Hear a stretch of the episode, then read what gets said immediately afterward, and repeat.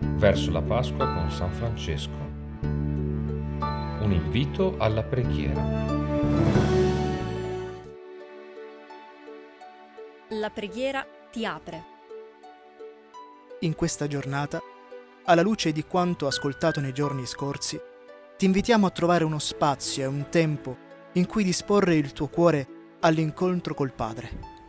Con spirito di serenità, affida al Signore che continua a chinarsi su di te tutte quelle occasioni in cui riconosci di essere isola e non ponte, re e non servo, avversario e non fratello. E con fiducia ripeti Kyrie eleison. Con lo stesso spirito rivolgiti a Lui restituendogli tutte quelle occasioni in cui hai sperimentato la bellezza del farsi dono e chiedi la sua forza per saper cogliere le prossime occasioni di bene.